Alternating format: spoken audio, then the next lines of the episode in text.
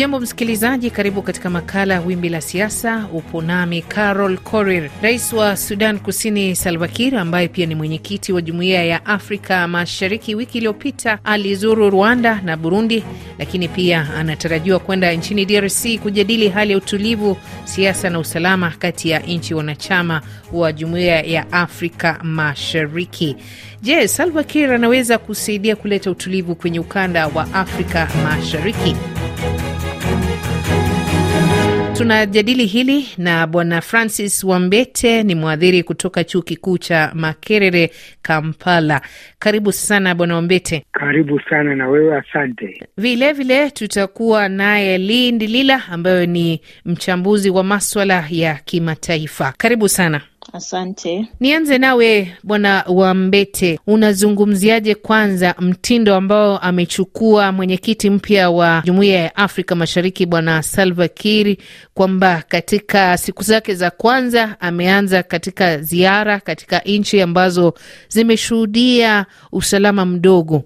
Inaona ni hatua nzuri, kwa sababu kama Afrika Mashariki haina amani, basi maendeleo ambayo wanatarajia utangamano, uhuru na kuishi vizuri na kufurahia maisha katika uh, jumuiya hii haitakuwa na njia ya kuona kwamba tunaendelea mbele. Kwa hivyo kuchukua kwake hatua hii ni kutuliza, kwa sababu kila wakati kumekuwa na misukosuko sana ikizunguka jumuiya hii. Sasa wakati ambapo tumekuwa tunapiga maendeleo, kujenga viwanda, kuendeleza elimu kuendeleza biashara, kuendeleza siasa na uchumi, yote inaisha katika sehemu za vita. Upande wako Lind Lila, sijui una mtazamo gani? Mtindo ambao amekumbatia Rais Salva Kiir ya kufanya ziara katika nchi hizo ni hatua ambayo inatija. Tukiangalia vizuri nchi ya South Sudan, kabla hatujaenda mbali Uh, penye Salva Kiir anatoka ilipewa vikwazo ama tuseme sanctions na nchi ya Amerika, na hivyo Salva Kiir kama mwenyekiti wa jumuiya ya uh, Afrika Mashariki hata kuwa na uwezo ama tuseme msaada wa dhara ndio aweze kuleta nchi zenye ziko kikundi cha East African Community pamoja. Kwa sababu gani sema hivyo? Unajua, kama mwenye amepewa uh, kiti anafaa kuwa na a lot of power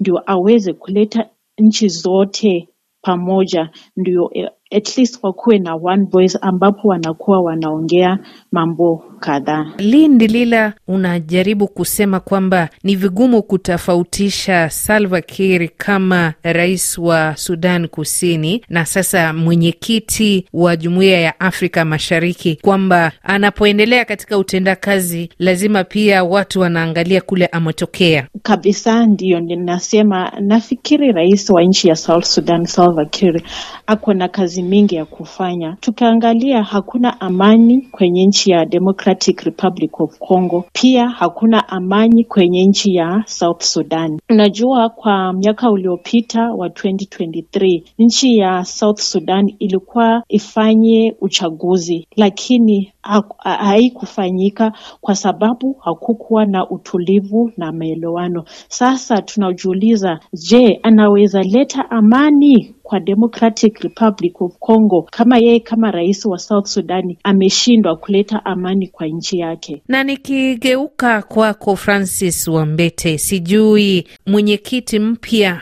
Salva Kiir ambaye anatokea nchi ambayo bado ina mzozo kwake, ataweza kuleta utofauti wowote? Sasa hapo ndio kuna mushkili kabisa, kwa sababu nchi yake sehemu nyingi hazina amani, sehemu nyingi zina zinapitia katika vita na ni vita vya ndani. Kwa hivyo watamwonaje anapofika huko? Waseme na wewe unayotuambia, mbona kwako moto unawaka hata pengine kushinda moto wetu hapa. Kwa hivyo itahitaji juhudi za viongozi wote wa Afrika Mashariki kumuunga mkono. Kwanza wamemsaidia sana kupunguza makali ya vita katika nchi yake. Kwa hivyo wamuunge mkono katika shughuli hii na kukosekane kulaumiwana huku kwa kati ya Kongo naamini Jamhuri ya ya kidemokrasia ya Kongo na Rwanda kwamba wanaunga mkono waasi, Rwanda na Burundi kwamba wanaunga mkono waasi pande zote mbili. Kwa hivyo hilo nalo likirekebisha, kukawa na kuaminiana mataifa na kati ya taifa moja na taifa jingine, basi amani inaweza ikapatikana, kwa sababu kutoaminiana ndio kunaendeleza mambo haya ya vita. Waweke kwa meza, watoe wazi ni nini, na kama mtu anaunga waasi wa nchi nyingine, watu wote waonyeshe ukweli na waseme kwamba huyu anaunga nchi hii, na ionekane kuwe na ukweli, kusiwe tu maneno ambayo anajua maneno yanakanushwa. Kwa kiasi kikubwa, Lindi Lila, jumuiya ya Afrika Mashariki haijaweza kutatua migogoro ama mizozo katika nchi wanachama. Ungemshauri mwenyekiti mpya awe na ujumbe gani ikiwa atakuwa anajaribu kuleta utofauti katika jumuiya? Kabla tujaenda mbali, jumuiya ya Afrika Mashariki bado iko na matatizo kama ukosefu wa soko la pamoja na mambo za visa, bado na mambo za tuseme lugha moja yenye inaweza tumikana kwa jumuiya ya Afrika Mashariki.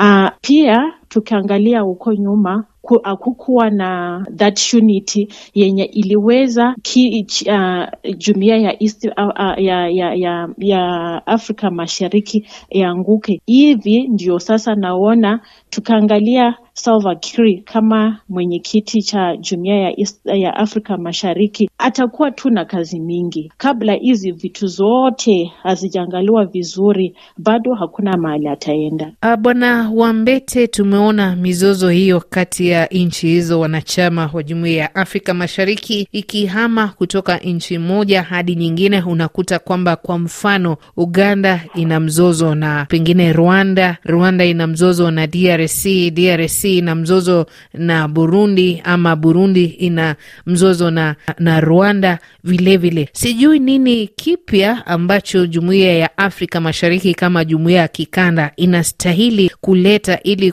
kufanya mageuzi ambayo yataweza kutatua migogoro hiyo. Nafikiri ni kuwa wazi, mtu akinyoshewa kidole kuwe na idhibati inayosema kwamba ni ukweli waasi wanaungwa mkono na Rwanda ni ukweli, kuwe na, na na ule ukweli, uwazi wa kusema. Najua wakati mwingine sisi wa Afrika tuna hali ya kuficha mambo sana na tukakosa kusema ukweli, na kwa kusema kwamba pengine mwenzangu ataniona vibaya, atakasirika, hatafurahia, lakini ingekuwa ni vizuri ku, ku, kusema ukweli. Lakini tena tatizo hili napoliangalia ni tatizo la kikoloni, kwa sababu inapoangalia nchi hizi zilikatwa tu kiholela kabila moja libaki Kenya, kabila kabila nusu ya kabila moja liko Kenya, nusu ya kabila moja liko Uganda, kama Busia na Busia Kenya, Busia Uganda, Malaba Kenya, Malaba Uganda, wale ni Wateso. Sasa ukiangalia kama Rwanda, wale Wanyamlenge wako Kongo na wako Rwanda. Kwa hivyo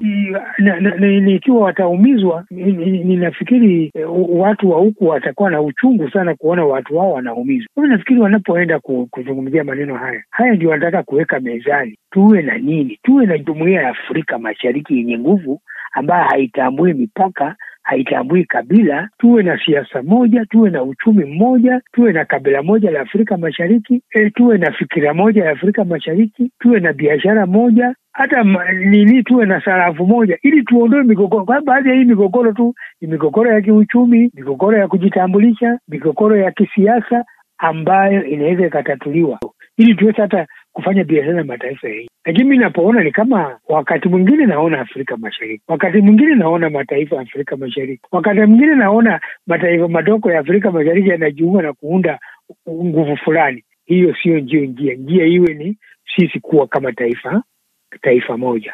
Nimalizie na wewe Bindilila. Je, jumuiya ya Afrika Mashariki inaweza kufanya nini ili iweze kusimama ikiwa ni taasisi huru bila kuingiliwa pengine na mataifa ya kigeni? Kwa sababu najua ni jumuiya ya wanachama, lakini kwa kiasi kikubwa kuna kuingiliwa kutoka nchi za magharibi. Tuseme tuangalie kama nchi ya Kenya, juzi juzi walileta mambo ya visa tukiangalia barabara zetu zenye zina connect nchi za East Africa bado si nzuri. Alafu pia uh, kikundi cha jumuiya ya Afrika Mashariki achina pesa. Sasa kama hakuna amani kwenye kikundi cha jumuiya ya Afrika Mashariki, hakutakuwa na vitu vinaendelea vizuri. Basi kufikia hapo tunatamatisha makala Wimbi la Siasa. Nimekuwa kwenye kipindi na Francis Wambete, mwadhiri kutoka chuo kikuu cha Makerere kule Kampala. Asante sana. Na B Lindilila ambaye ni mchambuzi wa maswala ya kimataifa, anazungumza akiwa jijini Nairobi. Karibu. Mimi ni Carol Korir, hadi wakati mwingine, kwa heri.